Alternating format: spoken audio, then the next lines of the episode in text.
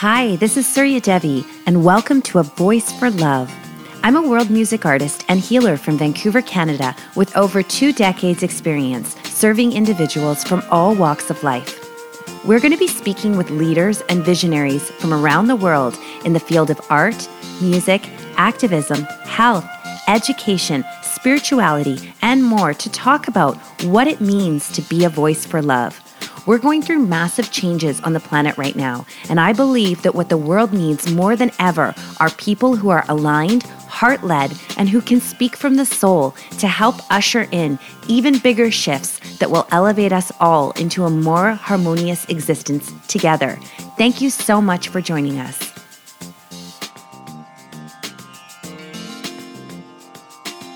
Hey everyone, this is Surya. welcome back to A Voice for Love. And I'm super excited to welcome back Zoe Nu Girl Bridgeman again. glad to be back. I was so glad to have you. I've been, uh, we always have lots to talk about and uh, yes. a special um, episode that we've been wanting to do for a while. And just mm-hmm. in case anyone doesn't know you, please tell everyone a little bit about yourself. Oh, okay. So Back again. Hey, I'm Zoe Bridgeman. I'm um, a filmmaker, uh, writer, director, producer. Um, I also host radio, sugarwaterradio.com. Been doing that for almost 13 years. I currently live in Atlanta. Um, I was raised in Vancouver, though I wasn't born there. I was born in California, but I was raised in Vancouver. That's where I met the lovely Surya Devi. And, uh, or do you go by Surya or Elise? Does it matter? Sorry, sorry, Devi. It's all the same. oh, yeah. We all have our nicknames and our things we're known by. And um, yeah, we've been friends for a while since we're in our 20s. But, um, you know, after that, I moved back to where my family, my dad's side of the family lived, which is in New York. Spent many, many years in Brooklyn, New York, which is where Sugar Water was started, which is where I met my partner, Franchise Levine. And um, now we decided, you know, due to me re entering um, the film and television production world, ended up in Atlanta, Georgia because that's where it is. uh, yes, so, Zoe, I always say Zoe is like the one of the, if not the most, the, the smartest people I know because she knows a little bit about everything. it's like anytime I have a question about something, I ask her because like you have such an amazing, wide um, knowledge base about, but about so many different things. So okay. this is, um, I wanted to bring you back. You were mm. our uh, episode two. You were on, and we talked about all the things and, right. and some. But um, we've been talking about having you back um, to talk about a very specific thing today, which is about this idea of what is race and yes. does race exist and because there's a lot of sort of you know uh, there's there's a lot of this is what we were sort of talking about before we before I started recording here, which is like, mm-hmm. is it a misunderstanding? Is it because we tend to classify, you know, that we have all these different races, you know, like yeah. black, white, Chinese, indigenous, etc. Mm-hmm. But um, is that true? Okay, so where we start from there is the the short answer is no. It is not true because there is only one race, the human race. That sounds very, oh, she's trying to be esoteric, kumbaya. No, literally scientifically, there's one. Um, I will give you um, a title from uh, Scientific American. There was an article published a couple years ago that said, race is a social construct scientists argue. This is from Scientific American, um, and their their their statement was: racial categories are weak proxies for genetic diversity and need to be phased out. That's not just coming from the sociological perspective. That's coming from the scientific perspective, and that's kind of how I'm trying to get you guys uh, to see it. Um, and so, just just to start there, you know, you've probably been asked before, Surya. Have you been asked what's your nationality? What do you answer when people ask you what's your nationality? What do you normally answer before we talk about things? Uh, yeah, they, they say things like, well, what are you? Or like, yeah, what ethnicity are you? And it's funny for me because, you know, I, I guess I say, I don't know, I'm white or I'm European or I'll say I'm mixed. And right. then what's really funny to me is that people always constantly say to me, non white people always say to me, you're not white. And I never understood what this meant. Mm-hmm. so many times over the years. And like, you're not white, you're not white, you're not. And I was like, what does this mean? Like, of course I am. Now I understand what it means. They're referring to like right. whiteness and, you know. Well, let's rewind a little bit though. Because the question I asked you was, what's your nationality? when people get asked that question, nationality. Okay, I'm Canadian. Nationality. There you go. Most people go to their color. Mm-mm. Nationality is what nation do you currently live in? So when people ask that, it irks my soul because it's like, what's your nationality? American. That's my nationality because that's the nation I live in. You see what I'm saying? So we need to really understand the etymology of words, the meaning behind words, the origins of them, because nationality only refers to the nation. It's, what your passport is. That's your nationality. You get what I mean? So I, I'm dual citizen of US and Canada. So you and I are the same nationality.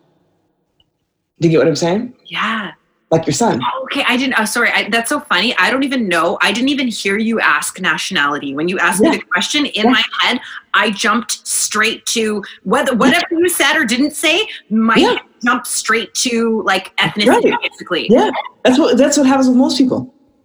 That's what happens with most people. So that's why where we start in that we get the language and the rhetoric, correct. Nationality is just your nation. And not sure what it is, go look at your passport. Right? now, it's true. Ethnicity now is um, an ethnic group or ethnicity is a grouping of people who identify with each other on the basis of shared attributes that distinguish them from other groups, such as a common set of traditions, ancestry, language, history, society, culture. That's, that's your ethnicity. So if you're your parents are all from Italy, right? You are Italian, right? Now, your parents could be from Italy, but your grandmother or your grandfather could be a Moor. Now you're talking about if you did a DNA test, we would see your, your true ethnic ancestry of who you are.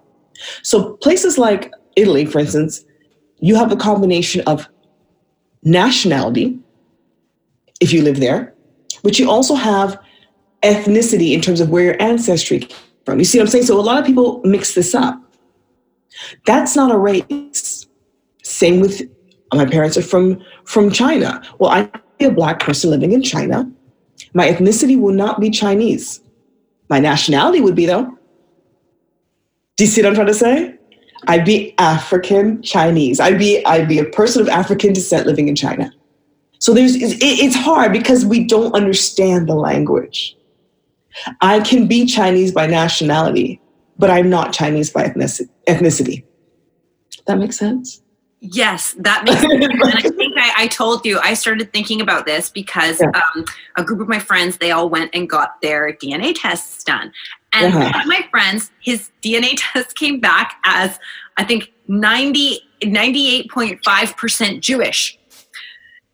That's a tough one. Yeah. Yeah, it's, you know, it's like that's really interesting because you know he is Jewish and his yes. parents are Jewish and his ancestors are Jewish, but that doesn't give us any information about where his parents may have come from on their journey to get to Canada because there's mm-hmm. people all over the place. You know, they could have been from Romania, they could have been from Germany, they could have been They're from African Israel, they could have been yes. from Ethiopia. You know, yes. there could so it's a very interesting.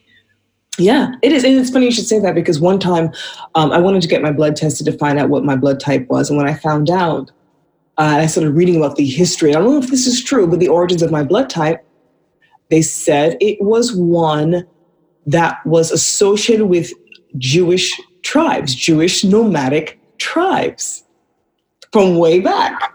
That's my blood type. Now, that's not a DNA test. It's a whole other thing. I think a lot of the times, um, people don't know what the origins of certain societies and cultures um, and ethnicities are because there were black people in Russia. You see what I'm trying to say? So if you look up the original or the, and I don't like to say aboriginal in this case, and I'll explain. If you look up the original ancestors to an area, they may not fit the description of what they currently have miscegenized into today. That's where it gets complicated with DNA testing because really to fully read it and interpret it, it's the same as you getting your blood work done by a lab and you doing the interpretation of it versus a doctor doing it. Your doctor's going to know what that those words and those levels mean. All the different little tiny ones. You know what I'm talking about? Mm-hmm. You're not going to understand that looking at that chart, looking at the proper terms. It's the same thing with sociologists and historians. You may read this and this says, oh, um, 100, no, 50% Siberian. But you don't know what Siberian is. And you don't know if it has measured original Siberians were found in you, which were of African descent. You see what I'm trying to say? So when they say everyone is black or everyone is African originally, it's true because a lot of the original peoples, if I get a, a test back that says European, well, the original Europeans were of African descent. I, you know, you could put up pictures at this point if you were doing the video um, to show what an original European looks like, and the fact that Europe was actually named after an Ethiopian princess, an Ethiopian princess.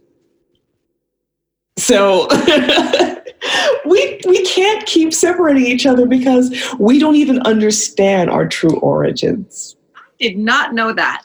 Yeah. Uh, uh, this is what I'm talking about, people. I'm telling you, facts for not even days, facts for years. Yeah. Like yeah. always, uh, I did not know that. That yeah.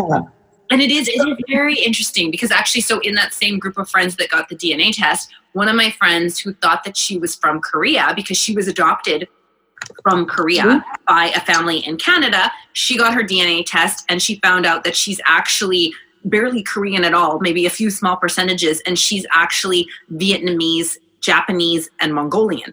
Wow. So, super interesting, right? And then when I was when you were talking about Siberian, I was thinking so many people in different cultures, so many cultures were nomadic and they mm-hmm. moved around everywhere too. So that also um, makes a huge um, that, that can make a huge impact too. So it's all mm-hmm. it's, it's, just fascinating. But I love mm-hmm. like bringing it down back to like how we're all connected. Yeah, we really are. So I, the thing is, is like okay, um, I'm telling franchises business, but um, I think his daughter got a test back saying that he had Siberian in him, which is why I use that. So when I started to look up the original Siberians, they look just like him. like it was really weird. They really looked so yeah. you said to me, because I was trying to figure out again, so people always say to me that they don't think I'm totally European or something. They're like, you're something, you're something. I'm like, I don't know. But so my mother has very dark skin and dark hair, mm-hmm. as does everyone on her side of the family who's Welsh. And I have to thank mm-hmm. you for mm-hmm. helping me discover this because you said to me, you are indigenous to where you came from.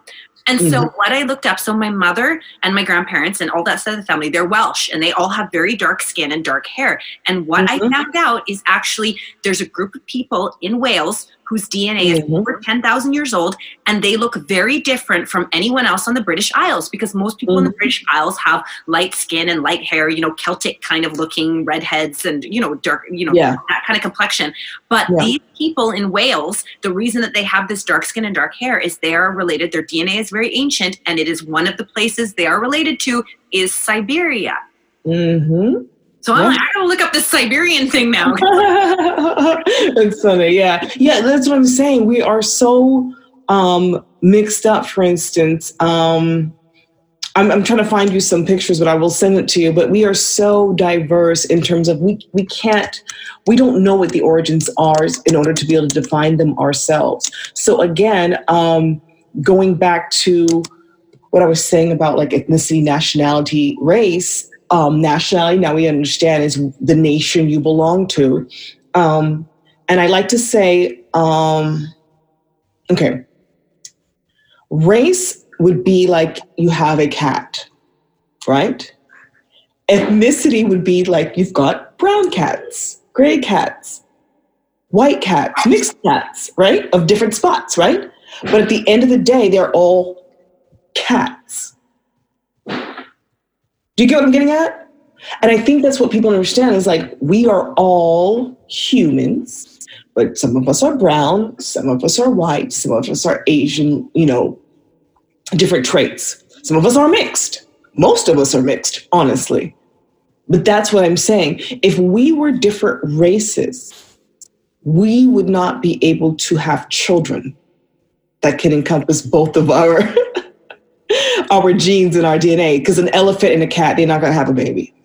That's not happening. if it is, we need to go somewhere. Yeah, no, we need to go somewhere. But it's we need to rethink so what I what I remember learning in school, and this was like way long ago, like when I was a kid, was that there were five races. So there's like Caucasian, like mm-hmm. Asian, Black, and then North American, South American, Indigenous, and then Aboriginal that was what I remember learning. But I guess that's race is not the correct term there. It would be even when I first started studying about 25 years ago, there were four races.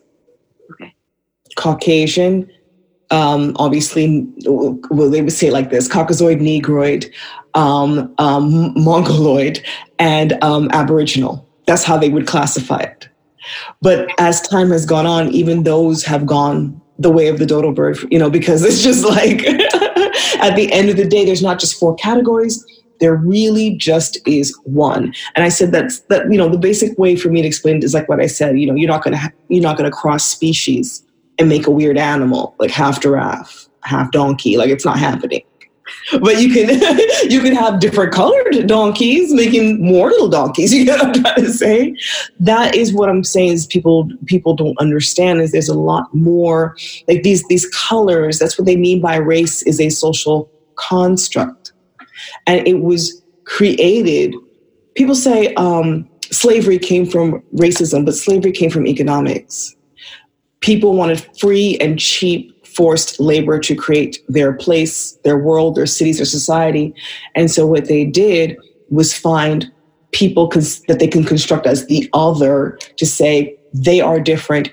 We can justify our abuse and treatment of them to get what we need done because they're savage or they're lesser and we're gonna we're gonna fix them we're gonna bring them up it was something to justify the evils of greed and economics and say, well, they're less than, they're not really humans, so don't feel bad about how they're being treated.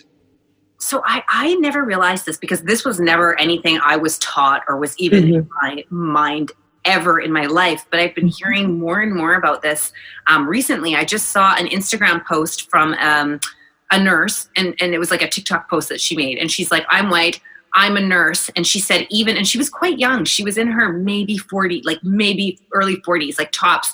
But she said that she read in her nursing textbooks that even in, to this day, that it says somewhere in there, and again, this is of course not true at all, but this is the mm. idea perpetuated by people trying to justify their violence towards other people, that there was this belief that um, people of African descent, they didn't feel pain, they didn't feel the same way, um, all of these things. Like, uh, are you familiar with this? Because I've heard more and more of this. Obviously, it's not true at all, but it's part of oh. this dehumanization of yes. certain groups of people. And I yes. was again, thank God this has never been in my programming or awareness, but it's yeah. The key word is dehumanization. Yeah. If that the dehumanization thing happens 24 7. It um even down to um the masculinization of black women as if you know we're not the same sort of delicate flowers as every other woman that need the same treatment. Um, it, dehumanization comes in so many forms. Yes that black people don't feel the same amount of pain so therefore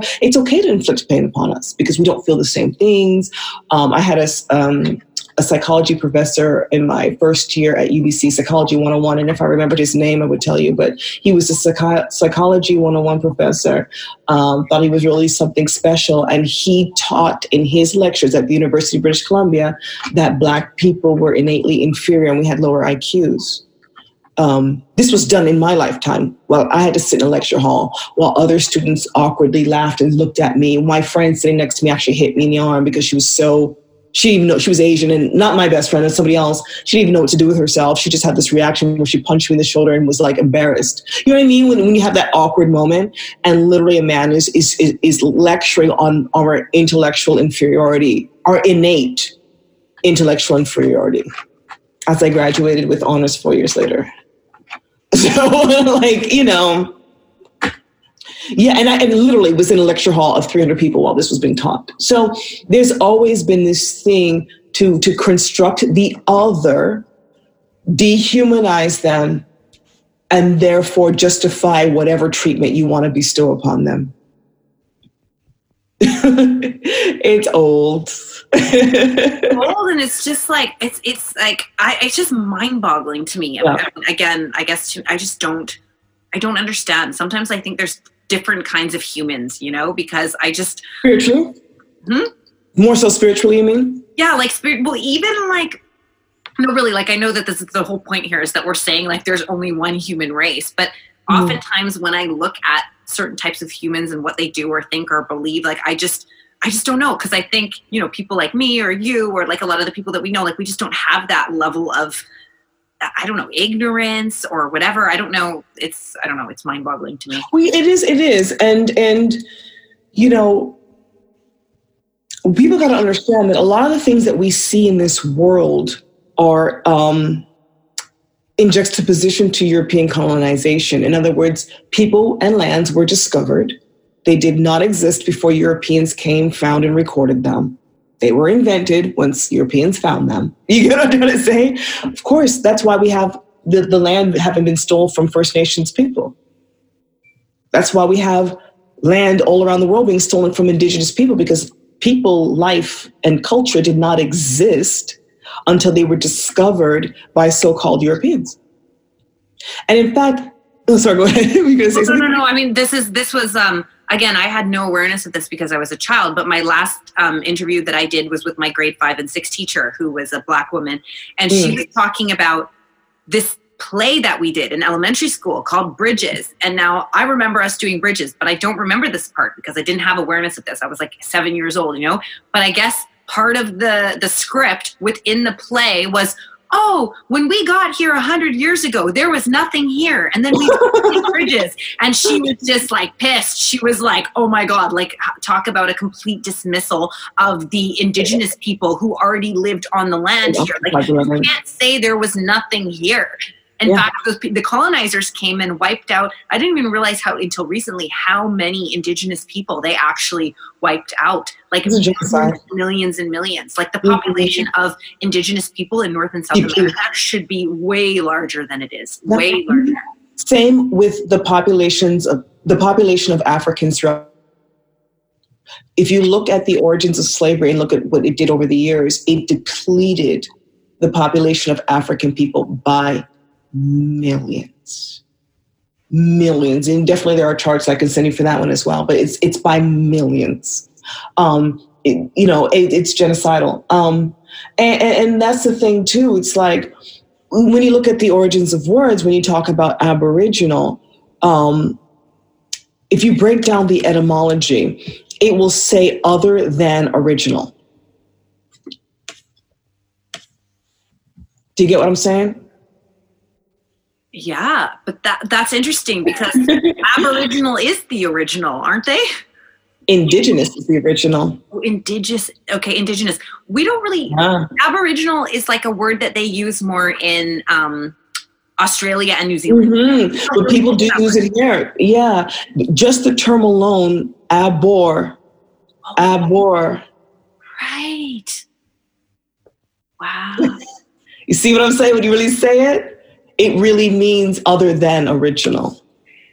So this is interesting, and this uh, this is just a question. and I don't know Sure. actual. Of course, if there's an actual answer on this or or not, but like because I've heard people say different things. So I think it's more commonly said that the reason why humans look different is because of their environment. Right? Okay. Or the more mhm. commonly, like the reason why people maybe living in Scandinavia ended up with blonde hair and blue eyes is because of the climate. But Mm. is that true, or is there another? Because I've heard other things too around this. Are you familiar with any of this? Is I've heard I've heard um, different uh, definitions as to why you know our hair is the way it is because of the climate we were in, and it was designed to coil up off the back of the neck in order to keep air circulating because we lived under such hot climates. Obviously, the um, the uh, melanin in our skin was meant to protect us from extreme sun exposure. I, I, I've I've heard these things too. Um, I do believe environment had a had had a has something to do with human evolution in terms of what we look like. You know, if you're living, I, I look different here in North America than when I'm in the Caribbean. you get what I mean? My skin changes and everything happens. So, you know, um, I do believe that's a factor. Climate and, and environment is definitely a factor. So, yeah, I have heard that before. Um, again, we're just so adaptable and, and amazing and magic and magical the way we were all created. Do you get what I mean?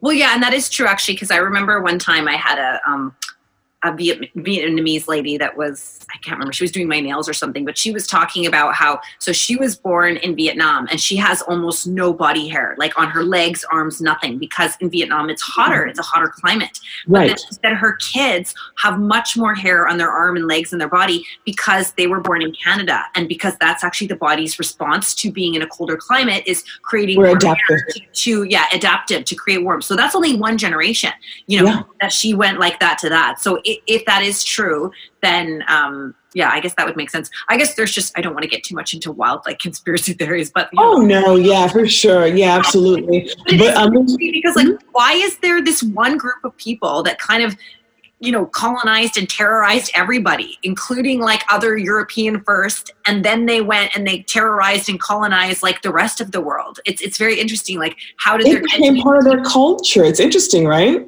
yeah there's there's so many theories to that that I definitely cannot get into here.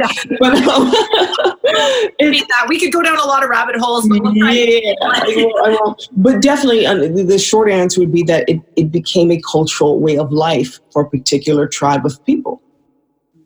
And maybe they felt they didn't have land of their own. Um, maybe they felt that they didn't like the land of their own, so they went out to conquer and take over other people's lands.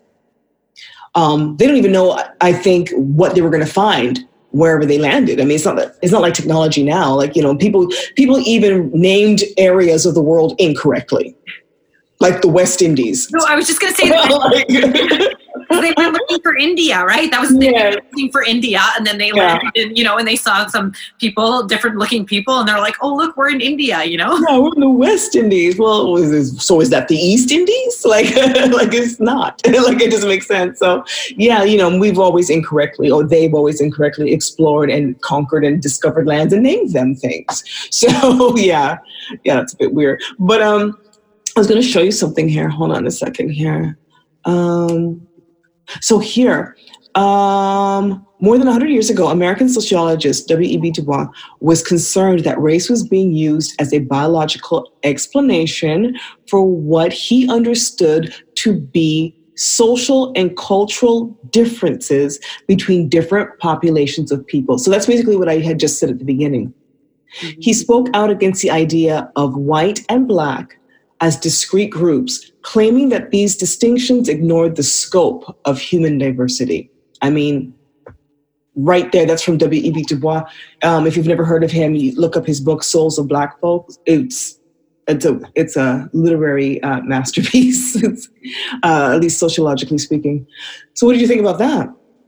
Well, that's that makes sense, really. I mean, mm-hmm. isn't it just like the oldest trick in the book, though, to divide and conquer, like to create separation between people in one way or another? And of course, it's very easy to create and sort of natural in some ways to create separation based upon like a certain look. You know what I mean? It's like, oh, you look this way. It could be tall and short. It could be like bigger versus smaller, or it could be, you know. But the problem with all of this is that unfortunately, it's it's very interesting that we even use this expression like it's not black or white all the time in our like in our in our, in our languaging and what's really sort of problematic about all of this is that we've come to associate sort of white is like purity and lightness and good and then black is darkness and evil and like all of these bad things and so all that deliberate.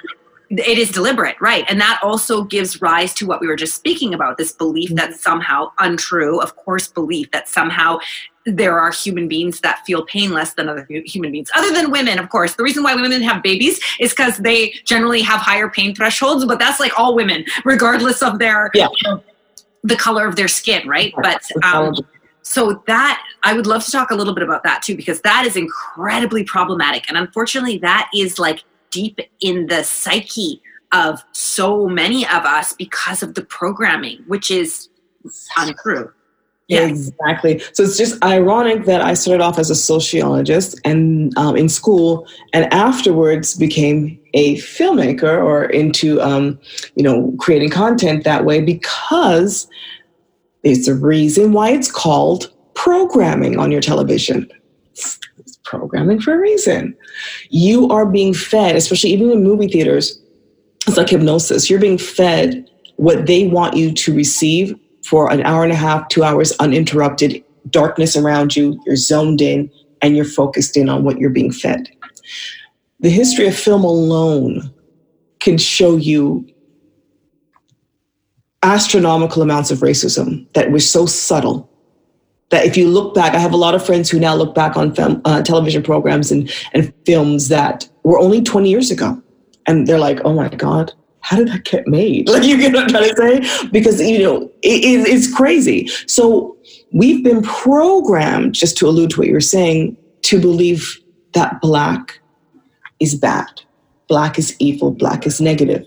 Not just black people, that's where it was coming to as well. But I mean, in general, from black magic to black cats, there's always been a negative connotation. So the hatred towards things that are identified or labeled as black is actually very subliminal, it's very subconscious. That's why there's a difference between um, racism and anti blackness. Because that's something that we can't share in common with, with other people of color, with other ethnicities, because even they, on the sociological hierarchical scale of life, rank higher than black. So therefore, they also ex- express anti blackness. Do you see what I'm saying? I do, and that's it. I was actually having this discussion with a friend of mine the other day. So I would say my first observations of like racism and discrimination was not black versus white, but was mm-hmm. actually non-white groups of people not liking and discriminating against other groups of people. So, for example, like Vietnamese people that don't like Hindu, like like uh, Indian people, you know, that mm-hmm. that type of a thing. And I said the word Hindu because they would say that in a derogatory sense. Yeah. Mm-hmm. Not the correct. You know, Hindu is a religion. It's a religion. Yes. Hindi is a language, but that's yes. not. It's not correct to call. You know, they were they were associating it with the group of people and their skin color. Yeah. Yeah, exactly. So that was my sort of first experience of that, as well as, of course, the the First Nations. Um, that was, you know, I grew up at a school that was thirty percent First Nations, and the difference between the kids, like the two groups of kids, was very um, was very apparent from, yeah. the get go. But yeah, yeah so anti-blackness is quite. I mean, I've had to correct friends of mine who are of you know like brown skinned like indian mm-hmm. their families came from indian where like they think that they can say the n word or they display like anti blackness and stuff like yeah. that and it's quite prevalent in South Asian culture as well, which is good to see. There are groups of I've seen a lot more of South Asians for Black Lives and South Asians that are like more people who are aware and starting to raise awareness of that because it does it does sort of exist. Yeah, it, no, it, it, it no, yeah, it does exist. Yeah, very, very. Not sort of, it, it exists. yeah. oh yeah, absolutely. I've been to situations in Vancouver where, um, um, you know, I visited my friend at her apartment where she was a student, and um, you know, they had a shared kitchen area, and you know, the owner who was Asian came down and was like, "From now on, you have to keep your dishes separate from hers, from the rest of the kids, because I used a plate." I mean, that was like not even 20 years ago. that was like 15 years ago. You know what I mean? Yeah, it's it's weird. It's it's it's it's an acceptable form of prejudice that I notice is around the world, and and and yet one that is not acknowledged. It's just not really acknowledged because people of color don't want to acknowledge the fact that they are also anti-black. There are black people who have been brainwashed to be anti-black because like I said, I have a whole theory about that too, and I, and I can spot it anywhere. But it's very survival of the fittest, though. It's very Darwinian, but I'll leave that alone. I'm chuckling because of their. I don't know if you saw any of those memes. There was that one black guy in the Capitol attack. He was like standing there in the. like, why, sir? Why were you there? This is not your fight.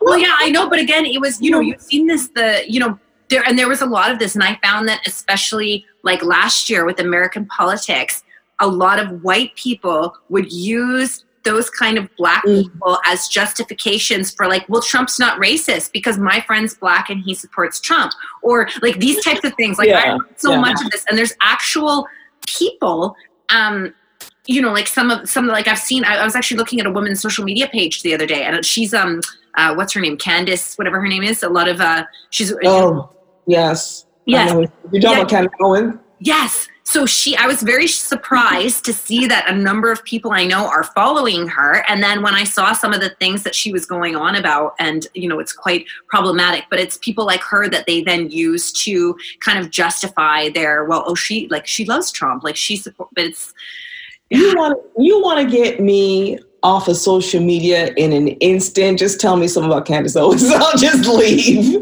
I'll be like, I'm done here. Good night. because she is so problematic and sad. This is a woman who sued for racism in her early career before she realized that being right wing was more profitable to her. Yeah. Sued, sued and won. She was blue, left, democratic, sued the system um, upon seeing reactions later on to other things that went on in her life, realized, like I said, it was more profitable to make the flip and be that way, be the good Negro and the good example, and hate yourself and hate your people, and and and not if she, if she had really good things to say, it would be received differently. It wouldn't be just received by hate groups. Mm. You know how you and I always talk about energetic things? When I said last time that this was months ago that I knew that uh, Trump supporters were not happy either because happy people do, don't behave that way. They don't post that way. They don't act that way. You get what I'm trying to say? Mm-hmm. Remember we talked about that part? Mm-hmm. I do. Okay. That's her. And she's not happy like this. She's she's founded in being nasty, rude, and whatever, as opposed to speaking to people so that they can understand. She's always angry, mean, condescending, and speaks down to other black people. Like we're all just um, garbage that wants to uh, be communist or something. Like it's just crazy. It's it's crazy talk.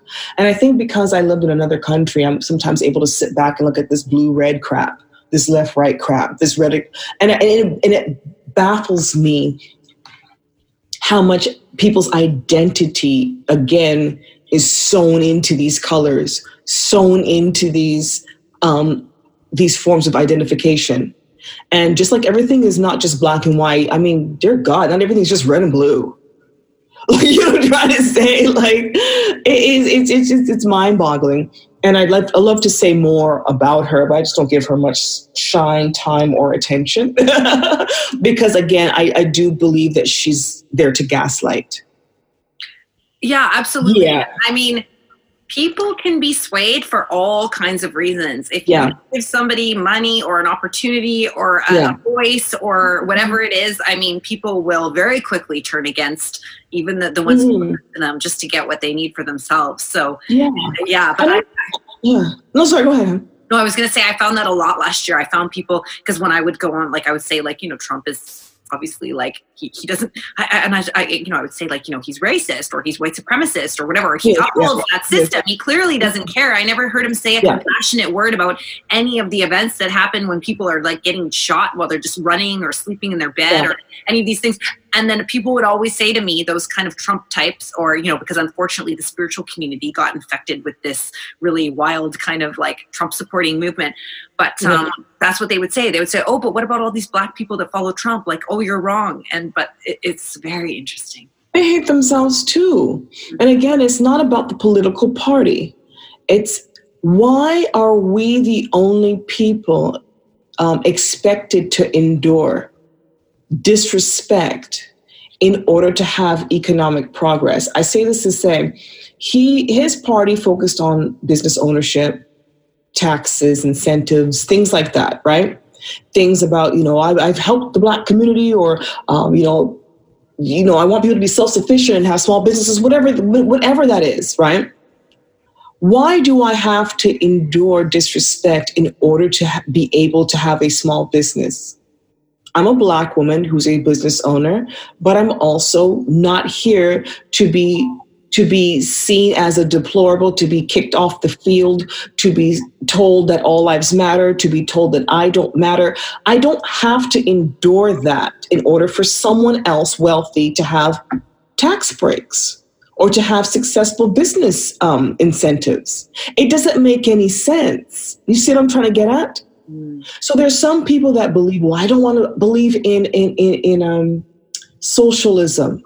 Again, I do not have to endure racism and disrespect so that you can make sure the country remains non-socialist.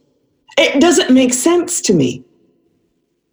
The two aren't exclusive. I can want a non-socialist country. I can want to be a business owner. I can want all the uh, the benefits of being, you know, of a certain class, and still not want to watch somebody swing a Confederate or Nazi flag.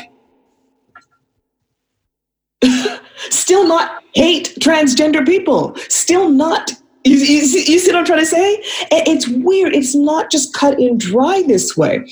And the fact is, it's very interesting to see the nonsense from all sides of why people hate each other. When you finally deconstruct this race crap, this, and I say that on purpose, I'm being irreverent to it on purpose, you realize, like, no, I'm not that different than you.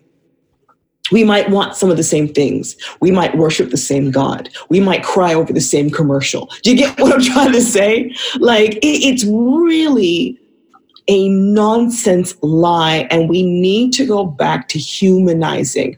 I don't have to agree with Miss Owens to know that she's a human being that doesn't deserve to have her life threatened, that doesn't deserve to lose a position because of her skin color.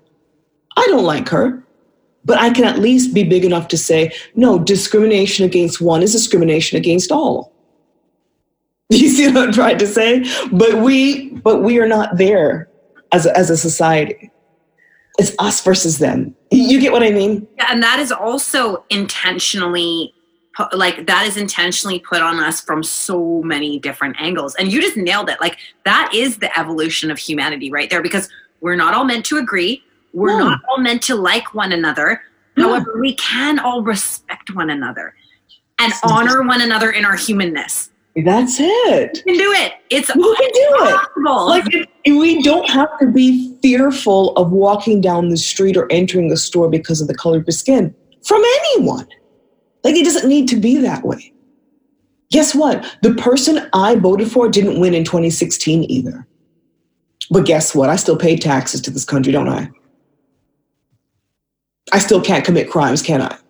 You see what I'm trying to say? You know, it, it's so silly that we, there's children who understand these concepts more. And honestly, the only reason you and I are different at all, sir, is because due to the hue of our skin, we've had different life experiences. That's it. We come from different backgrounds.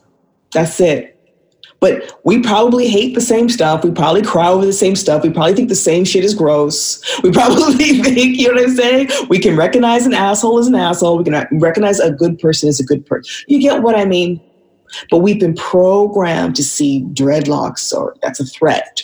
Dark skin, that's a threat. White skin, that's fearful white skin they might they may not understand where i'm coming from um, brown skin, well, obviously they're not that smart, and um, you know they're they're what did he call them? I don't know. From what is it? He called them something about wanting to come into our country. They were rapists and murderers. Oh my god. Are we talking about Mr. T again? Yeah, like, like, like you making these grand sweeping statements about people based on nothing.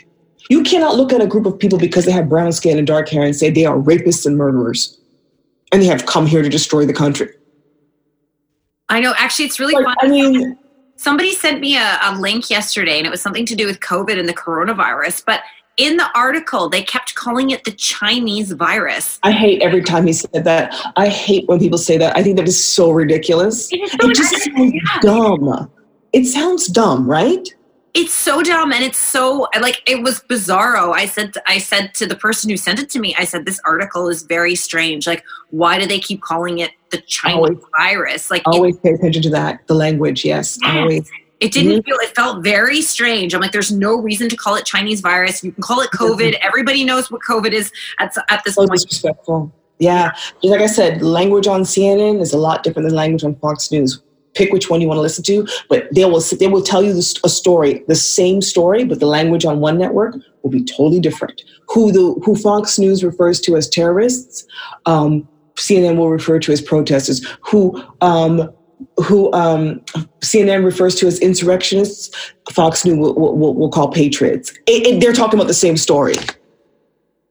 They are, and it's just so wild because I think. Right. Did you see that video about there's like a you know there's like a white woman and she's like crying and she's beside herself in tears and she's like President Trump help us our country our country and like she's like in tears and I'm like what do these people think? I just, and again, it's like they've been so brainwashed. I don't even understand what they think is going on. The only thing different that happened was that there was a change of leadership that takes place, and that happens every four to eight years. So, and all this fear and pain, yeah, all this fear and pain has been drummed up for four years. So now she's upset and she's distraught.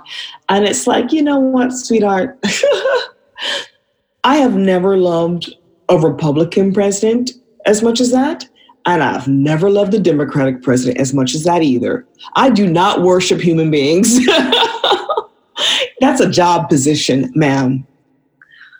That's not God. Like, you get what I'm trying to say? Like, all of it's crazy on, on any side. Like, it's all crazy. And, and you have to check your mental health when you've gotten to the point where you have risen a human being to that level of godhood that you're literally calling into the ether, save us. How is the person that created the problem supposed to save you from it? Let me know. I'll wait. Right? I think that is what that's what we expect. Yeah. I think that happens a lot. People are expecting yeah. problems to be solved by the but it's like that saying, you know, we can't we can't solve the same the problems with the same thinking that created them. Yeah. Nor can the people who created the problem solve the problem. Solve the they problem. are the problem. they are the problem. You know what I mean? So, it, it, again, it's all once we realize that we've all been screwed mentally, and it's not just now over the last administration. I'm talking about for decades, centuries, really. But let's go back to you know us and our parents' lifetime for decades.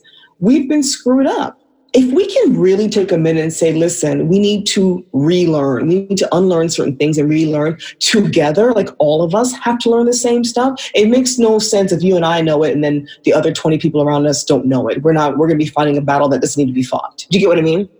We have to relearn the truth. I'm sorry if your world out there is shattering because you now know the truth is you're not superior based on your skin color. There's literally no scientific evidence for that. Sorry, your identity is crumbling. I understand. Take a minute. You know what I mean? like, but and that is part of the but that that is again that's all the the programming and it's yeah it's so wild. I, I, I, just feel lucky. Like I, I never had that programming, luckily, because my parents, my parents always taught me everybody's equal. So no matter what they look like, no matter what religion they practice, everybody is equal. Everybody deserves the, the same treatment. So never disrespect anyone, you know, based on basically any, unless somebody disrespects you that's the only reason we should ever and i should i shouldn't even say we should disrespect somebody in return but you know, we might need to defend ourselves or we yeah, an action something like that but yeah. Yeah but i think it's really triggering for for for white people um, to realize that they're racist. I think it makes them feel okay, automatically you're calling me a bad person or you're misjudging me or I've gone, you gotta acknowledge I've been through hard times too sweetie, you have breath in your lungs. I know you've been through hard times. You have, you know what I'm saying? We all have. if you've taken a breath of air on planet Earth ever, I, you've been through some hard times. We get that. Um, but the fact of the matter is, you are racist, and you are racist because you were programmed to be racist. If you've ever crossed the street because a person's skin was dark, you are racist you were programmed sometime along the way to believe that that black man has more of a potential or that black woman has more of a potential to take your mind than the white man that's about to walk next to you right now. You don't know him from Adam either. Even something as subtle as that, racist. You see what I'm trying to say? I was walking with some white people in Vancouver after I had an audition once, years and years ago. And it was an out, outdoor, there was an outdoor festival or something happening at the same time because we were doing the auditions at the rec center. Um, I think it's the one like downtown by the food markets or whatever, whatever. Like you're talking about by Hornby or something. It's like way down there. Anyways, one of the people, a white guy, he saw black guys jaywalking. there was other people jaywalking. You know when people are out in the sunny day in Vancouver, people do all the most? Yeah. they just run around doing the most. He zeroed in on the black guys. And he's just like, oh, I just hate guys like that. This is a guy who liked me. So, of course, he liked me. He's not racist. So I'm sitting there looking at him, and he's like, I just hate guys like that. I'm looking at him, what do you mean? You hate guys like that? He goes, just look at them. They just walk around like fuck the world. Excuse my language. That's what he said. These were three guys crossing the street. You don't know him. This was a nice guy. This was a, I considered him a friend. And he was attracted to me. But you just looked at three black men that you don't know anything about, who did nothing wrong, who was crossing the street outside the crosswalk like everybody else, and you looked at them and said, I hate guys like that. Look at them. They just have this attitude like F the world. Well, geez, if I knew you were saying this type of crap about me without knowing me, I might feel F the world too. And they were not. They were just walking. That's what I'm talking about. If you've ever had that type of reaction to anybody that's an other than your group, what you perceive to be your group, you're racist. Yeah, it's interesting. I was reading this something the other day, and they were just saying like it's like nobody wants to be called racist, right? No, like, like the worst thing that like, but it's it's like on some level, everyone is inherently not racist because you can you can explain this better than me because um, you know from you know what I understand is that white people cannot be racist towards black people because racism is systemic, right? White people. You it backwards. Oh, I got it backwards. Mm-hmm. Oh yeah, sorry, sorry. Of course I got it backwards. Sorry, I got it backwards. Yeah, yeah. You know what I'm trying to say. Yeah. Yes, black people. Can, this is triggering to people. Black people or people of color cannot be racist towards white people. They can have racial prejudices. They can be discriminatory. They can have biases. They can have. They can be bigoted. But the ist in racist, the ism in racism is just like women cannot be sexist against men. Men are the one that hold a position of power. So the ist or the ism is institutional. Do you understand what I'm saying? It, it implies a position of power. Oh, I, I understand. And that's just language. That's just language. And because people don't know language, they become offended. I can have racial prejudices against you. I can be biased against you. I can have, you know, like I said, oh, look at that scary white guy with the shaved head. He must be a Nazi. I could, I can say things. Yes, that's prejudice. Yes, I've prejudged him. But the the and, and by the way, that word ends in ICE. So they'll be like, oh, she's wrong. She said prejudice. No, I didn't say prejudiced. I said prejudice. you see what I'm saying? The ism and the ist is actually institutional system. I actually didn't even realize that the word prejudice is prejudge.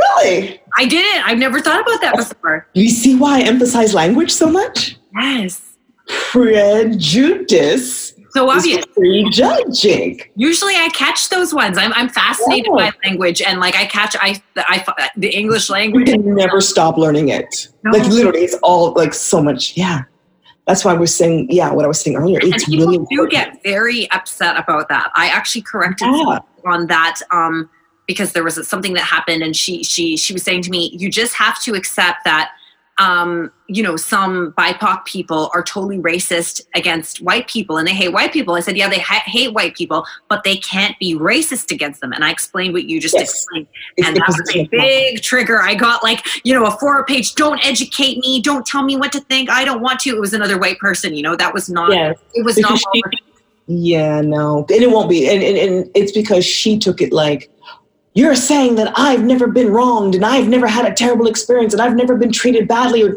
discriminated against. But that's not what you said. I'm sure you've had all those experiences because, again, you're breathing. But the fact of the matter is, the people of color, particularly Black people, do not hold the position of power. And if that is offensive to you, just think about women who only make a percentage of what men make doing the same job, women do not hold the same position of power yet as men. So that's a man saying, a woman was sexist against me. Well, I'm sorry, did she have the ability to negatively influence your life, like to negatively impact your life so that you could not make a living that you deserved? You could not get a job and a paycheck that you that you rightfully should have had. Like if she's in that position of power to do that to every man well maybe we have a new story. But the fact of the matter is no we know that women make less. We know that women hold less power in terms of corporate positions even positions in government. It's so innovative and like wow revolutionary that biden is hiring females for certain positions. We finally in 2021 got our first female vice president. I mean guys there's many countries throughout the world that have have had female leaders for decades. Countries we consider ourselves superior to, yeah, more progressive than, right? But they've had female leaders, and all I could hear for the last few years in America was, "I don't know if we're ready for a, a woman president." Yeah. but you don't believe in sexism, right? We don't have the position to dictate that. You see what I'm saying? That's the same thing with race sorry, race. Quote unquote, doing the quotation marks here. Yeah. so, where did this, so is like, why is this common misunderstand? Like, why is this so misunderstood? Is it just because people don't know? Or was this a deliberate sort of injection into people's consciousness to create separation? Or yes, and, yes, and yes. Yeah, yeah. Yeah, it, it, you know what? It fits people, uh, certain people's agenda to have us all hate each other. It, it, it fits an agenda to have us fear each other. Just imagine how amazing life would be if we just didn't fear and hate each other based on stupid crap like how we look. I mean, it sounds simplistic, but think about it. Maybe we would be able to focus our energies on who's good and who's bad who's kind, who's evil. You see what I'm saying? Not about who's brown or black or white. Like, you know what I mean? Maybe we'd be able to shift things if we said, okay, forget that these are just outward shells that, you know, the most high, whatever creator you believe in, created to make the world a more beautiful, interesting, you know, like who wanted one type of flower for the rest of, of, of all eternity? I just to see a pink rose forever. No, maybe sometimes I want to see something else. You get what I'm trying to say? If we took away all that nonsense that constructed the other, imagine the things we could focus on and get done. Now, the elite don't want that. That's what I believe.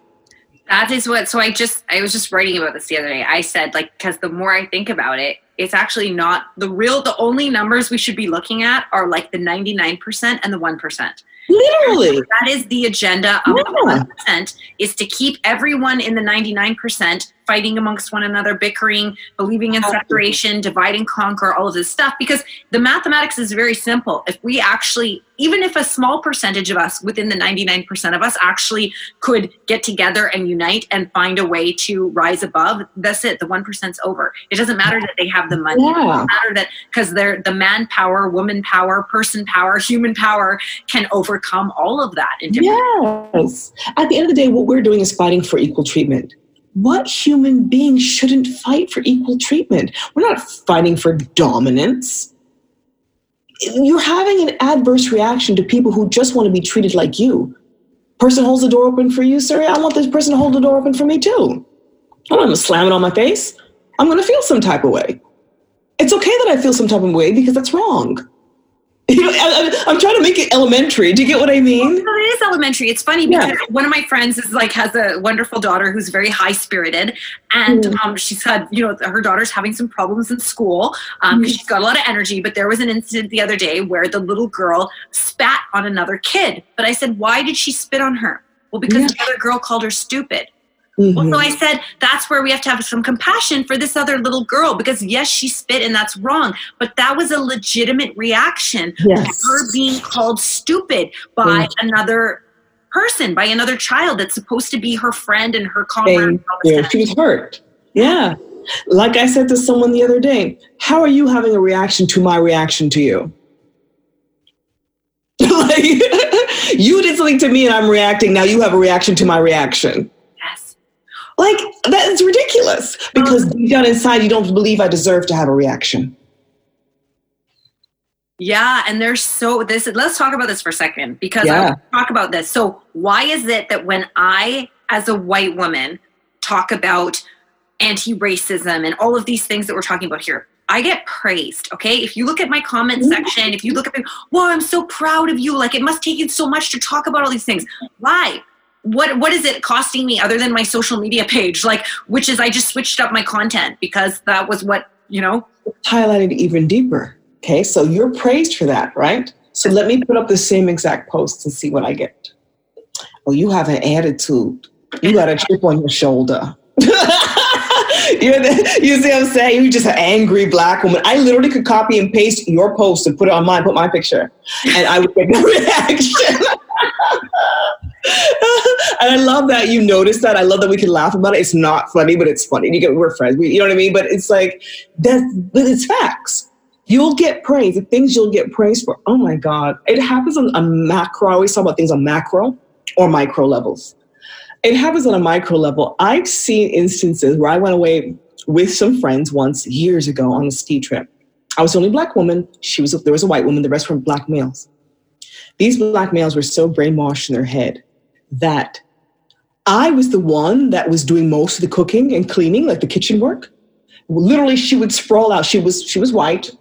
She would sprawl out on the couch and sleep. Four day trip. on the last day of the trip, she helped cook some dinner. And everyone kept talking to her about, oh my God, it's so sexy that you like, you can cook and you can clean, which is sexist in itself. But the, I'm sitting here like sweating. I've been doing it for four days. And she was the one getting all the praise for being able to help clean up. Because she didn't cook, I cook. I was a better cook. She was like my helper in the kitchen that one time. And you should see these fools praising the shit out of her for helping out in the kitchen one time. I just looked at them like, really? That is my life. I, oh God, I hate saying this. I've had, I love all everybody that listens to SugarWater and participates in SugarWater. I, you know I do.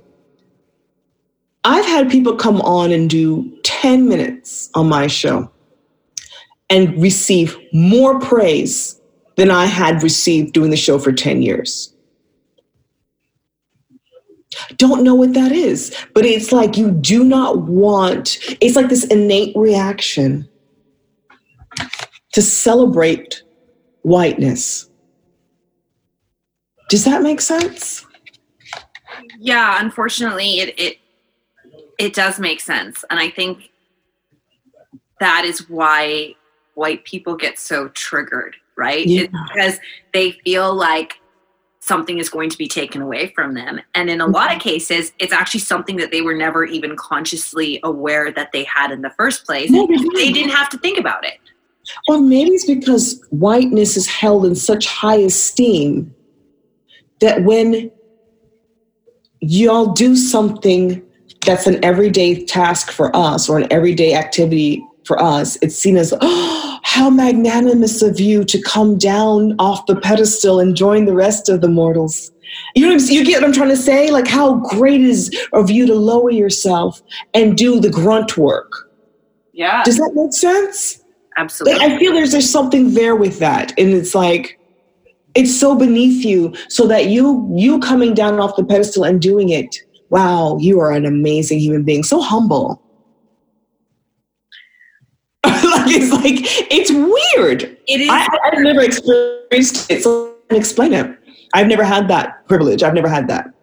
It, it, it's weird. I mean, I noticed it because um, so I've always had this sort of um, toss up in myself. It's been hard for me for so many different reasons. Just this feeling like I'm you know, obviously I'm an artist and that's one thing, but then like because I'm in the healing world and then I'm like kind of an activist and I feel really strongly about social justice, I never knew how to bring them together. And I felt like, oh, and I noticed for the longest time, especially since I've been on social media, I can post a joke or a pretty picture and get so many likes, and then I make like an activist type post, and it's like crickets. You know, it's like no, because people don't want to. People don't want to hear about you know difficult things, or they just don't want to hear about it for whatever reason. Last yeah. year for me, 2020 sprung me mm. into action, and all of a sudden I saw the I can't separate those two things anymore. I am both, I can be both, and that's okay. And so I expected that when I started speaking a lot more publicly about a lot of the stuff I talk about now, that mm-hmm. I was going to get backlash. I was prepared for that. I was prepared for, you know, I, I, did, I have had a lot of white women unfollow me, that's for sure. But um, mm-hmm. I was expecting backlash. I was expecting no. And all I got was praise. And so that's why I, I started noticing. I was like, wait a second because i'm like you're gonna get you're gonna get called an angry black woman and i get mm-hmm. praise so like mm-hmm what is this? I just got something to my spirit as we were talking. I wrote it down. And it was her actions are seen as charitable. Yes. Because she doesn't need them. Your action would be seen as complaining. That's what I just heard while you were talking. Wow.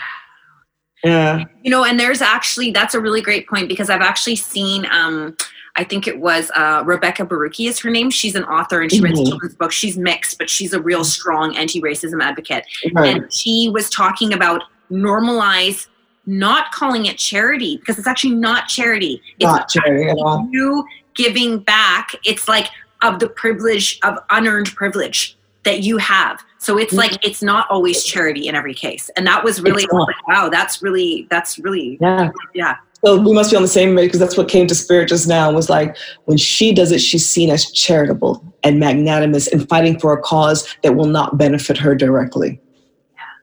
You do it, you're seeing as asking for something that you don't deserve. And you're complaining that you don't have it and you didn't earn it. Wow. And, and I, yeah. I think yeah. it boils down to because I've noticed this in my own life with just different circumstances mm. is that people have a general lack of compassion and oh, they have a lack of ability to empathize with a struggle or an issue or a problem that isn't theirs. And I've experienced this many times where I will express something that I think I'm like expressing a situation where I was wronged or I was like harmed or I was the victim or whatever. And then I get shit on for it. And I'm like, what is this? And I'm like, uh, this was going on in a in a in a debate I was having on Facebook, and I actually set that parameter. I said. Mm-hmm. anybody who's going to laugh at me within this situation of sharing my story of being a victim inside what we were talking about at the time, I said, don't even bother answering me because I don't want to hear it. That actually says more about who you are as a person, whether you agree with my stance or not. If you can't listen to the story of another human being suffering and have compassion, that is ultimately if you take apart every all of this that's sort of where the the problem lies yeah the universality yeah. of it is like and, and i think you know i'm very empathetic what's that i mean you already know me i'm very empathetic oh well of course you are yeah i feel people, people who have been through stuff yeah. are generally more empathetic okay yeah. once we go through stuff if you're if you even if you don't heal from it hopefully if you have some form of intelligence but this is the thing it actually takes intelligence to be empathetic and compassionate mm-hmm. because you have to be able to so like I, i'm not black but i can empathize with the struggle i understand it because as a human being i know that is wrong. Nobody should ever be treated differently because of the way yeah. that, like, that's just wrong. Straight up. I don't care if it's black, Native American. Yeah. I don't care if it's no special treatment. It doesn't matter. No. Yeah. We should all just treat each other well. Period. But yeah. I've noticed that people don't have. So many people lack this ability to be empathetic, and that is a problem. it is. Yeah, I think we nailed it. I think after you know, you know, talking and, and, and going through the definitions, at the end of the day, it's really perception perception. One, not being perceived as the same equal amount of human. You might be perceived as 100% human, I might be perceived as 75. Not being seen as, as, as um, somebody who deserves equality, being seen as somebody who has to earn it or fight for it versus someone who is naturally it's equality is, is your birthright. And therefore you fighting for someone else to have it therefore you're the magnanimous charitable person. You see what i'm trying to say? I think that's what it is. I think at the end of the day people think that we are all fighting for something that we do not deserve and if we get it it's because it was given to us out of charity well, and this is where sort of go, like going into like this idea of reparations to me, which yeah. to me makes perfect sense. Like, of course, of course, there should be reparations. Listen, hello, like to me, it's like a no-brainer. I'm like, what? Yeah, the fact that people would get even triggered about this or upset about this. And again, it's like it's almost like there's this lack of awareness or maybe because there's so much shame and so much guilt and there's so many layers of stuff there that people can't see that it's like wow and then the thing is is that people with privilege the more privileged somebody is the more the less likely like they get upset about the smallest things you know the littlest thing. It's like oh my god if their coffee isn't the right way they have a it's like you know entitlement. Yes it's entitlement and yet they so that this person's angry because their coffee isn't the right degree that they wanted it to be. Like maybe it's two degrees too hot or cold and that's enough to like just throw the whole day off or you know and yet they can't find an ounce of compassion or empathy for somebody who's like been through slavery, for example, like this is a sickness. A, a, person that was held back generationally, you're fine with it as long as your coffee is hot. Exactly. You know what I'm trying to say? At the end of the day, also what comes it comes down to entitlement. It's a sense of entitlement. You were entitled to the privileges. No, you weren't.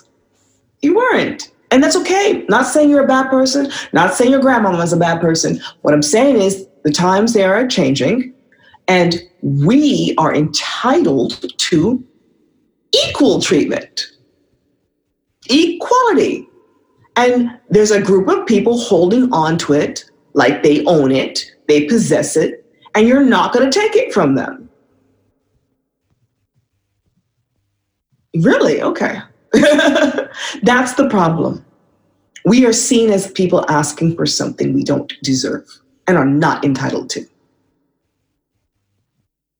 So, how dare us? no, yeah. it's, uh, it, I mean, even I remember thinking this my whole life. Like, I remember when I first found out about, you know, the African yeah. trade and being like horrified by it. And, and even like, I remember my thought, like, even however old I was when I was young, I was like, well, even how about to start? Like what about a formal apology? What about a like that's not enough of course but i don't think that's ever even happened has it? No. There's I never mean, been a formal like word like you know that's what i kept saying about trump. I'm like where are the words from a leader of and that's why i knew like anytime somebody told me they supported him i'm like this is a man who's supposed to be a leader of his country mm-hmm. and there's people out there getting mauled in the streets and he can't even like get on the mic and give a compassionate like statement like empathizing or supporting those people. Like it's just ridiculous. Like what's hard to understand that it hurts us when a 17 year old can't go to the corner store at night wearing a hoodie because it's chilly carry nothing but Skittles and an iced tea, and that a strange man hunting him down and murdering him before he's even old enough to vote, and then that same man gets off, and then later has been involved in multiple other domestic violence and other different, you know, um, in- instances. What's hard to understand where we're upset about, what we're upset about. Where is where is the disconnect? That's what I'm trying to say. Like again, and then of course the, the, the right wing news media want to come out and demonize the child. How do you demonize, forget the color, how do you demonize a 17 year old that carried no weapons and had no, no, no history of violence? How do you demonize? I don't care if that teenager was white with black eyeliner, looking emo, with a mohawk. He would not have deserved to die that way and his killer get off either because you don't understand the punk or emo or whatever alternative culture he belongs to does not mean that he would have deserved to fight for his life and die as a 17 year old child. What's the disconnect? What's so hard to understand? But it was okay for Trayvon Martin. What don't you understand about the fact that a woman was in her home sleeping, was in her bed, was in her home, who has actually been given awards for her service.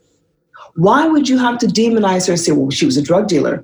I'm sorry, was she in the middle, for she was not, but was she in the middle of a dangerous drug transaction right there?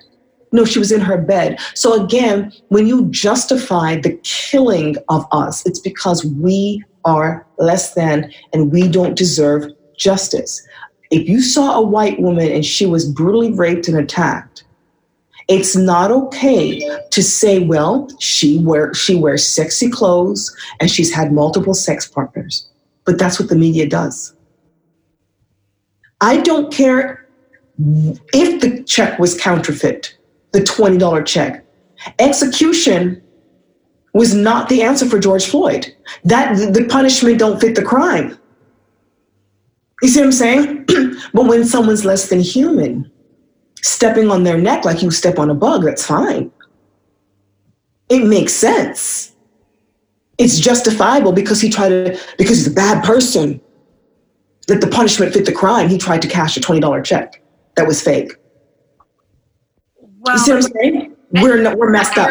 Even that we were inundated with mm-hmm. the footage of that. I didn't watch it, but I, cause yeah. I just, I can't watch anything violent. But even that, that the footage of that, we were inundated with that. And people then continue to see this visual of that you know that shade of a body being treated that way or like these things that we see all over and over again like this is mm. all part of the over and over, over, over, part of the conditioning. And i've said this before that i feel that it's like a it's like a psychopathic agenda that's like at play you know and it's to continue that it, the mentality and then that creates more of it because especially people who aren't mentally balanced in, in mm-hmm. various forms you know they they watch this tv they watch this programming and they will take that in and then we see more and more of these actions taking place ever like boom boom boom boom boom of course. Well because people get that in their mind and then they will reenact that. So yeah.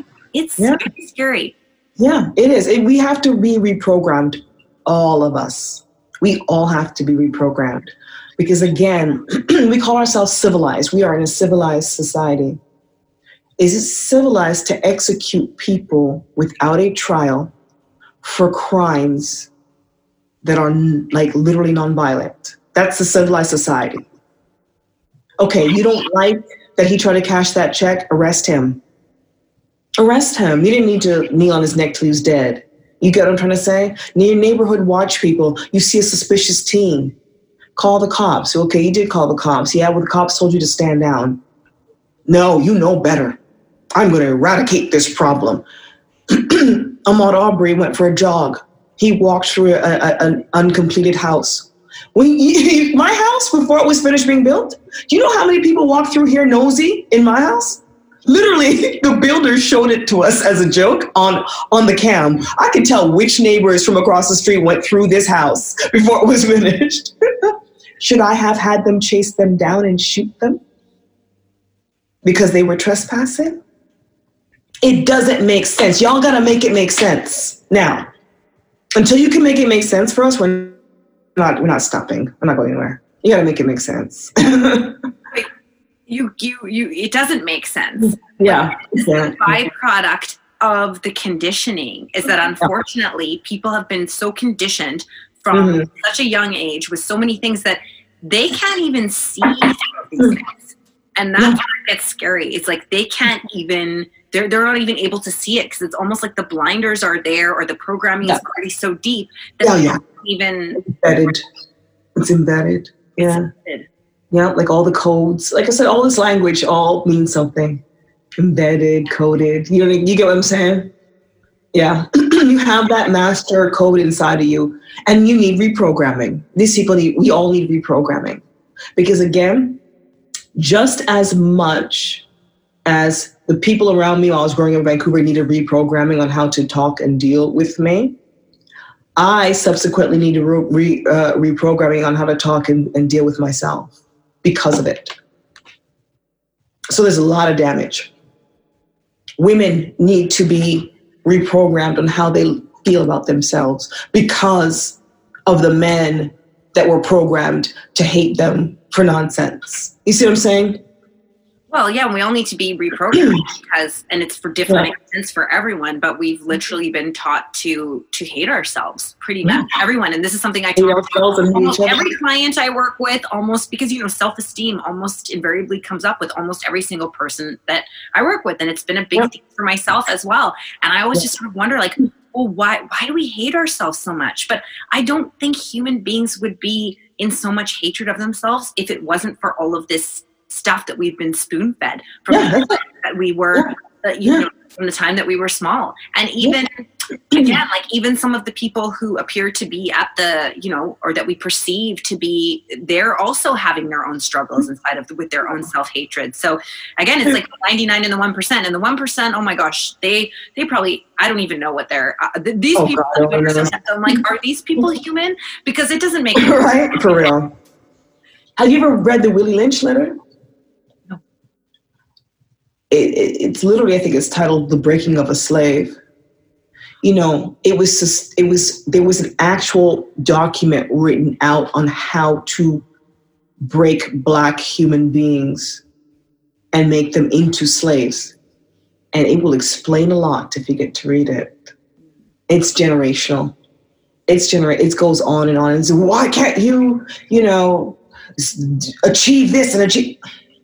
Sir, we are not starting from the same starting point. You know, it's like I made a joke, well, not really a joke last time on the air. It's like you got a white person, you got a black person.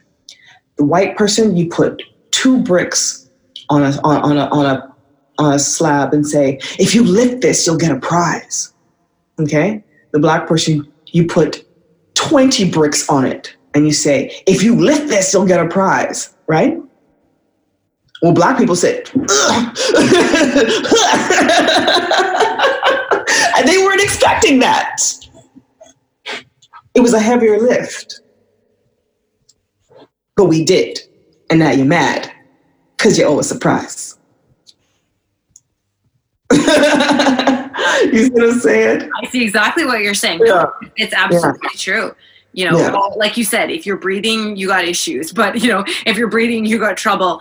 And yeah, even, yeah it's just one extra thing. I mean, because I, I do, I, I know lots of white people who've been through all kinds of stuff and there's still uh, including myself and there's still this extra added benefit that we have that like we probably don't have to be as afraid when we walk out on the street. Women, of course, always have to a certain fear, but you know, there's like you know, there's a lot of things and a lot of benefits. But again, because it's so unknown to people, because unless they, but I find people just get like the more I started talking about this with people, like a lot of white people do not. Um, I have a lot of friends who are white people friends who are very aware and are you know similar to me and all on the same page, and a lot of people they don't like it.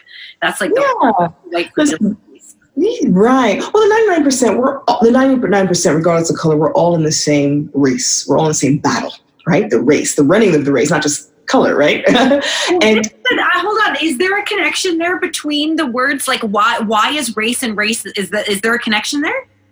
Um, I feel like there is, but you have to sort of break down the two words. I always, that's why I, I, said it like that, you know. So we're all in the same race. We're all running the same race. And um, the thing is, is what our white counterparts, brothers and sisters, right, that identify as white, you just got to understand that we're not don't have to run the same obstacle course, the same race. We're not saying that. Of course you do.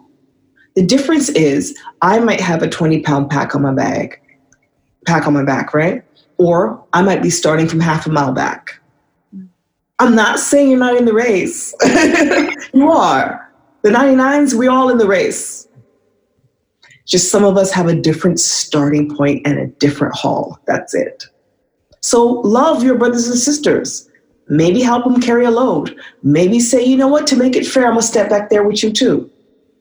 Or, hey, let them up here. If I'm going to win, I want to win fair and square.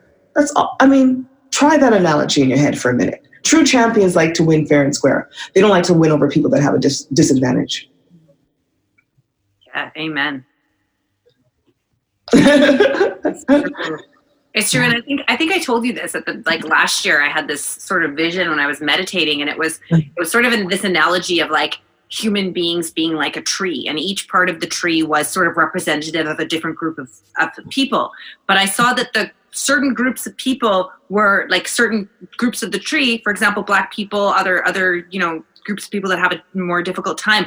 That part of the tree, tree was sort of having a harder time was maybe you know drooping. But what was needed was for the other parts of the tree because that's actually how a tree works right? It's like if you have one dead branch or one thing it's it takes away from the whole. But what's needed is the parts of the tree that have more energy and more to give to give. And that was what would balance it out so that's actually what needs to happen. Like i was i was speaking with a good friend of mine um, we went for a walk a couple weeks ago and she is not not white you know she's um, her family came from india and fiji you know very beautiful dark skinned woman and and we were talking about sort of political stuff and she's like i don't know i'm just not really into this right now like i just want to meditate I said, you can meditate. I said, go ahead. It's not, it shouldn't be your time to do the work. Actually, the time now, the people that need to do the work are the people who have had this unearned privilege all along, you know, and they have to listen to the people that are, you know, it's not because that's otherwise it's colonization, which white people have done everywhere, right? It's like they mm-hmm. went all over the world and sometimes under the guise and probably well meaning helping some of them.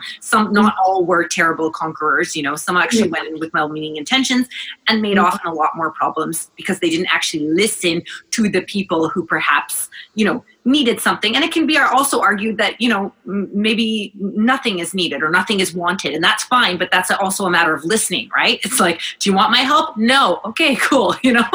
I'm here if you want it you know? Yeah.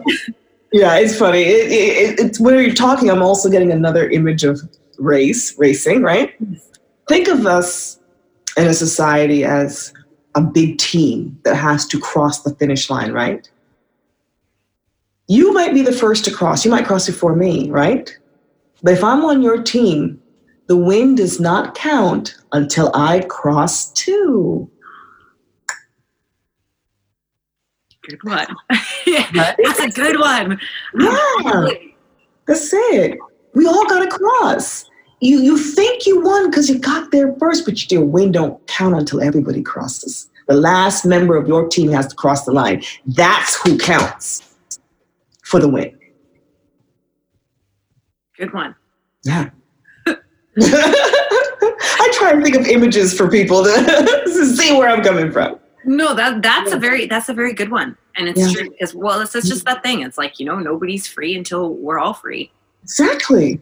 It's not that I'm going to be like, you know, you don't have to begrudge or be over there stopping and saying, I made it here first. And I'm, sir, you started from over there. I'm coming. Maybe you want to help me across the finish line. But again, your win, your win don't really count until the last member crosses. Well, and then that brings us to like we're talking about like winning first last, you know, that biblical quote like the first shall finish last and the last shall finish first. And I'm saying this to people, I'm like the the flip is coming, the switch is coming. And um, yeah, this is well because what do we know about human beings? The people who have been through the most, who have endured the most, and have found the ways. It's like your your example with the bricks there. You know what I mean? It's like you know you're carrying. You shouldn't have to carry 20 bricks, but if you can carry those 20 bricks and still get as far or as farther as the person carrying the two bricks, then actually you become the stronger one. You are the stronger one. And mm-hmm. by default, not because you wanted that to be that way. Yeah. No, but that's just kind of that's sort of the way that things happen. So then the more that we see more healing, more, more, more, you know, more of this evolution and healing taking place, we're and we're already seeing it. The the flip is coming. Just, just think about it. I win, you win, you win, I win, um, and this sort of um, it's mine, it's mine, gimme, gimme. I'm scared that if you cross the finish line means I no longer get the prize. You know that that mentality got to go. It's bad.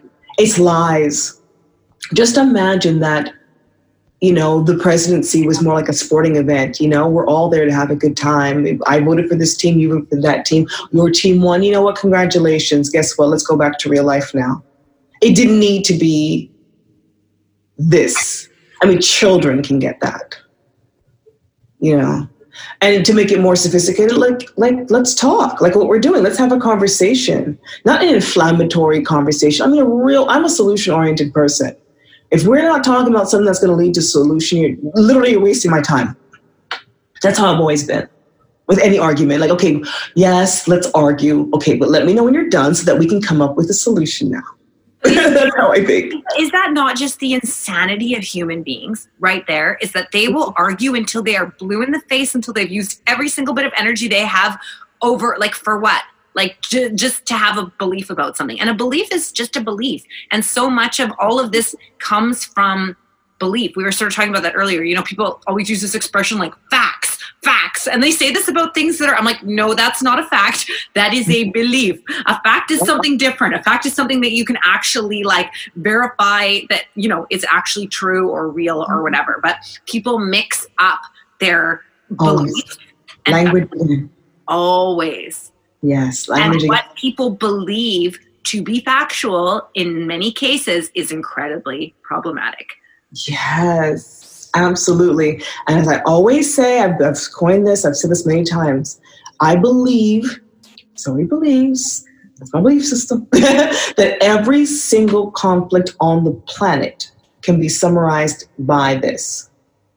An argument is one person believing they are entitled to something else from another person that they are not getting. One group believing they're entitled to something from another group and they are not getting it. And you're like, well, how does that make every argument? One person, I believe I'm entitled to money that you owe me and I haven't gotten it. I'm upset. Relationship, I believe I'm entitled to your love and I haven't gotten it the way I want it and I'm upset. I believe I'm entitled to that job position and I have not gotten it and I'm upset. Every conflict is, I believe I'm entitled to something from you, from outside of myself, from you, and I am not getting it. Respect is one of those things. I've had friends be mad at me because you don't love me. Who told you that? No, I don't love you the way you want, you believe you're entitled for me to love you the way you want me to, the way you want me to, and you're not getting it, so you're mad at me. You're not looking that I am loving you. You see what I'm saying? The fact of the matter is, it all boils down to a sense of entitlement when you talk about conflict. So, my whole thing is, I am entitled to say my opinion, but I am not entitled to have you agree with my opinion. You get what I mean? So if I believe that I need and I am entitled to validation from you, then I'm going to be, and I don't get it and I don't receive it, I'm going to be mad at you. When we let go of entitlement, and I think that's part of Buddhism too, when you let go of a sense of entitlement, just imagine how freeing that would be for everybody. I'm entitled to be above you. And I'm not. You're fighting, you're resisting my superiority. So I have a problem with you. Hmm. Yeah, I think it's it is sort of related to Buddhism because there's like an attachment there. Entitlement mm-hmm. is a deep, it's like mm-hmm. beyond attachment. It's even more than attachment because not only are you just attached attached to something, but you actually mm-hmm. like think that you deserve that or that that yeah. yeah. Now there are things in life I believe people are entitled to. I believe that children are entitled to be fed and to be educated and to have shelter. I believe that everybody's entitled to medical care. There's things I do believe that everyone is entitled to, and therefore when they don't get it, they should be upset about it. But that's what I mean. Every conflict comes down to entitlement versus anger about it. You see what I'm trying to say? Some anger is justified. So don't get my words wrong. I, I, some some entitlement is justified. Every human being should have food. Everybody, you, you get what I'm saying? Shelter, medical care, education, these things. But what you're not entitled to is to get the job because your skin is a different color than mine. You're not entitled to have me be okay with the fact that I was robbed or that I was not treated fairly. You're not entitled for me to be like, it's totally fine. You see what I'm trying to say? And once we let go of all of that and realize, you know what? This man, this woman, this child is just as entitled to the to fight for the opportunity as I am. Wow, look how peaceful that would be. They're just as entitled to live in this neighborhood. They're just as entitled to go to that school. Gee, I don't have to feel like I'm the holder of the keys and that I must hold them. And if I give something to someone, it's charitable. Hmm. Yeah, I think that we need to start looking more within Absolutely. Well, that that is the solution to everything. And again, but it takes some awareness. It takes some intelligence. It takes some because some people aren't even capable of doing that. No, um, it's weird, right? Yeah. It's weird, but also, you know, again, this is why sometimes I'm like, are you sure there's only one race? Because I think there's different kinds of humans, and not because of our skin color. That, that would be it. Yeah. That would be it. I I hate to say this, but look at um like the I don't I'm not a Trekkie, but like Star Trek and Star Wars and stuff, right? Yeah. How they do it. They meet other alien species. Those are different races. Yes. Right? Humans versus Klingons or something like that. I don't know the other people in those shows, but you get what I'm trying to say. Like that's what that's a good example of race. Klingon, human. They don't say, well, that's a white human and that's a brown human and that's a yellow human and that's a pink human and a blue human. No, human, Klingon, of where they have like Vul- Vulcan or something. They, you know, they, it's based on other species from other planets. You are a human being walking around on the planet Earth. You are a human. That's your race. Amen. Perfect. That's it. are human. That's why, yeah, I know. Like, a, uh, I've had this conversation before. Maybe the only thing that's ever going to unite us is the aliens. If the aliens actually, yeah, yeah, the construction of the other, an other. Once we find an ultimate other, oh, watch humans come together. yeah, maybe maybe if there are like a lot of spiritual people talk about like galactic help from other you know universes and other planets coming, so maybe that's what they're planning. But mm-hmm. um, wow, what a there's, there's so much here. Thank you so much for. Oh, I know there's so much more. Um, yeah, yeah, but I think this is more than enough for everyone to digest yeah. for the moment. Just like yeah, in case you didn't get the memo, the overriding conversation, uh, the, the overriding point of this whole conversation is there is one race. Is, that is it. That is the nutshell. And um, you don't have to listen to the thing I said. I am not an authority on anything. I'm just here. You I'm sure just are. No, no, no. I'm not going to let you say that. She is an authority. You're an authority on many things. That's why I, I, I love talking to you, and I, I I love having you back here, and I'm sure this is not the last time. And no, I love just like I love you have being on our show. You're always welcome, and because you know we're not just politics, we're spirit. In fact, you can tell by our friendship, we're spirit first. Absolutely. This is, really we, this is, really important to just have yeah. these conversations. These are yeah. conversations that have to be had because people shy away from these conversations. So maybe if people aren't willing to have these conversations yet, they can listen to one and, and learn from there. And I, I hope mm-hmm. that people find ways to try to have conversations like this with people because I believe that is a big part of healing. Just talking to one another and listening, everybody. Listening, conversing. and, and, and try this.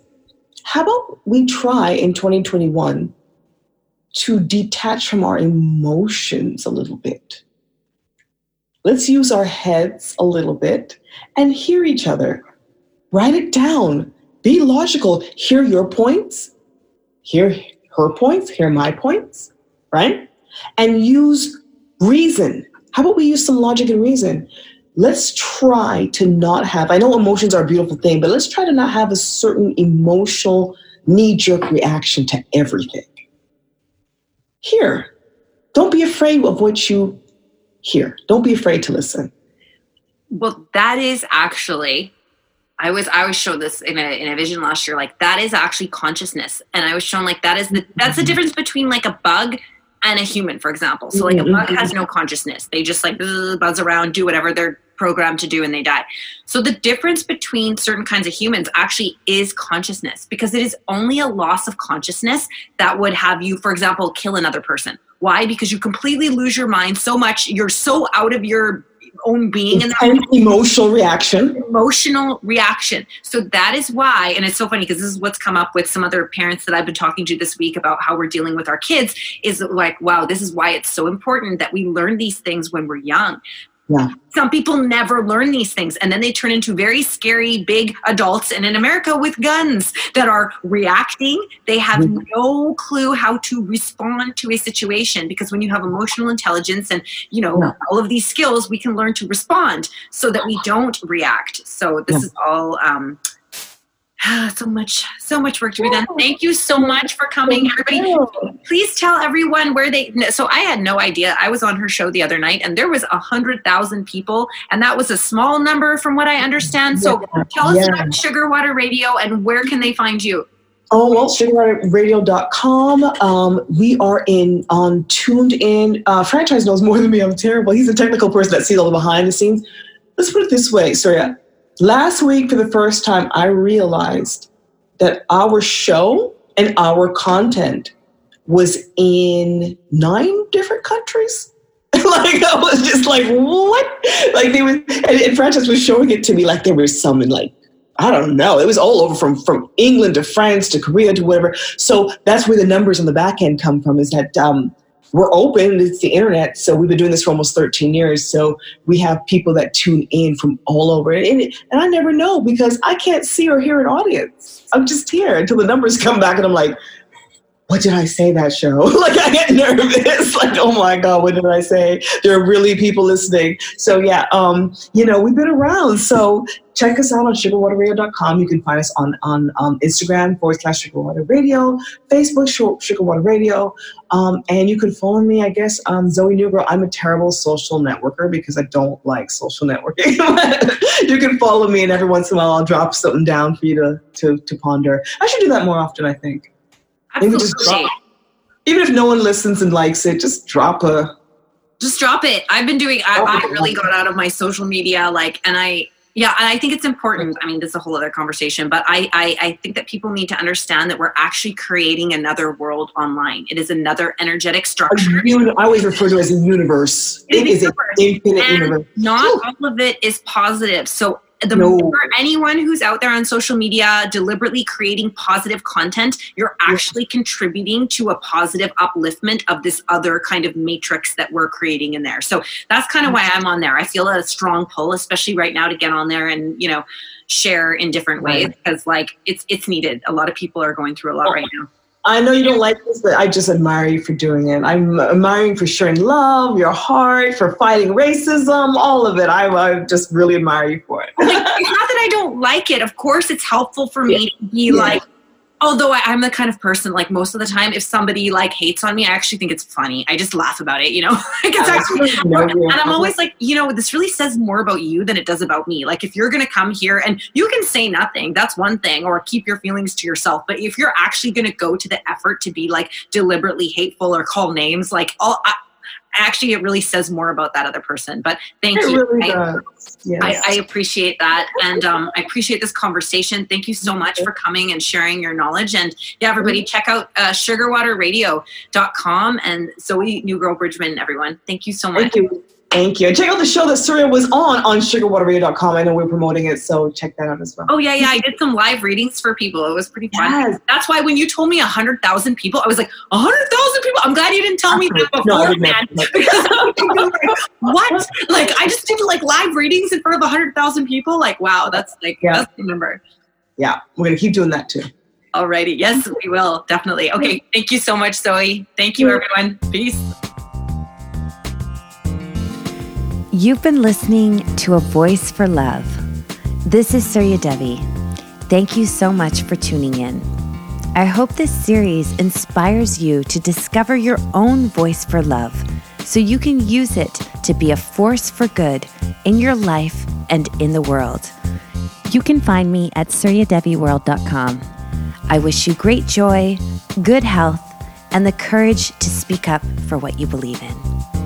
Peace.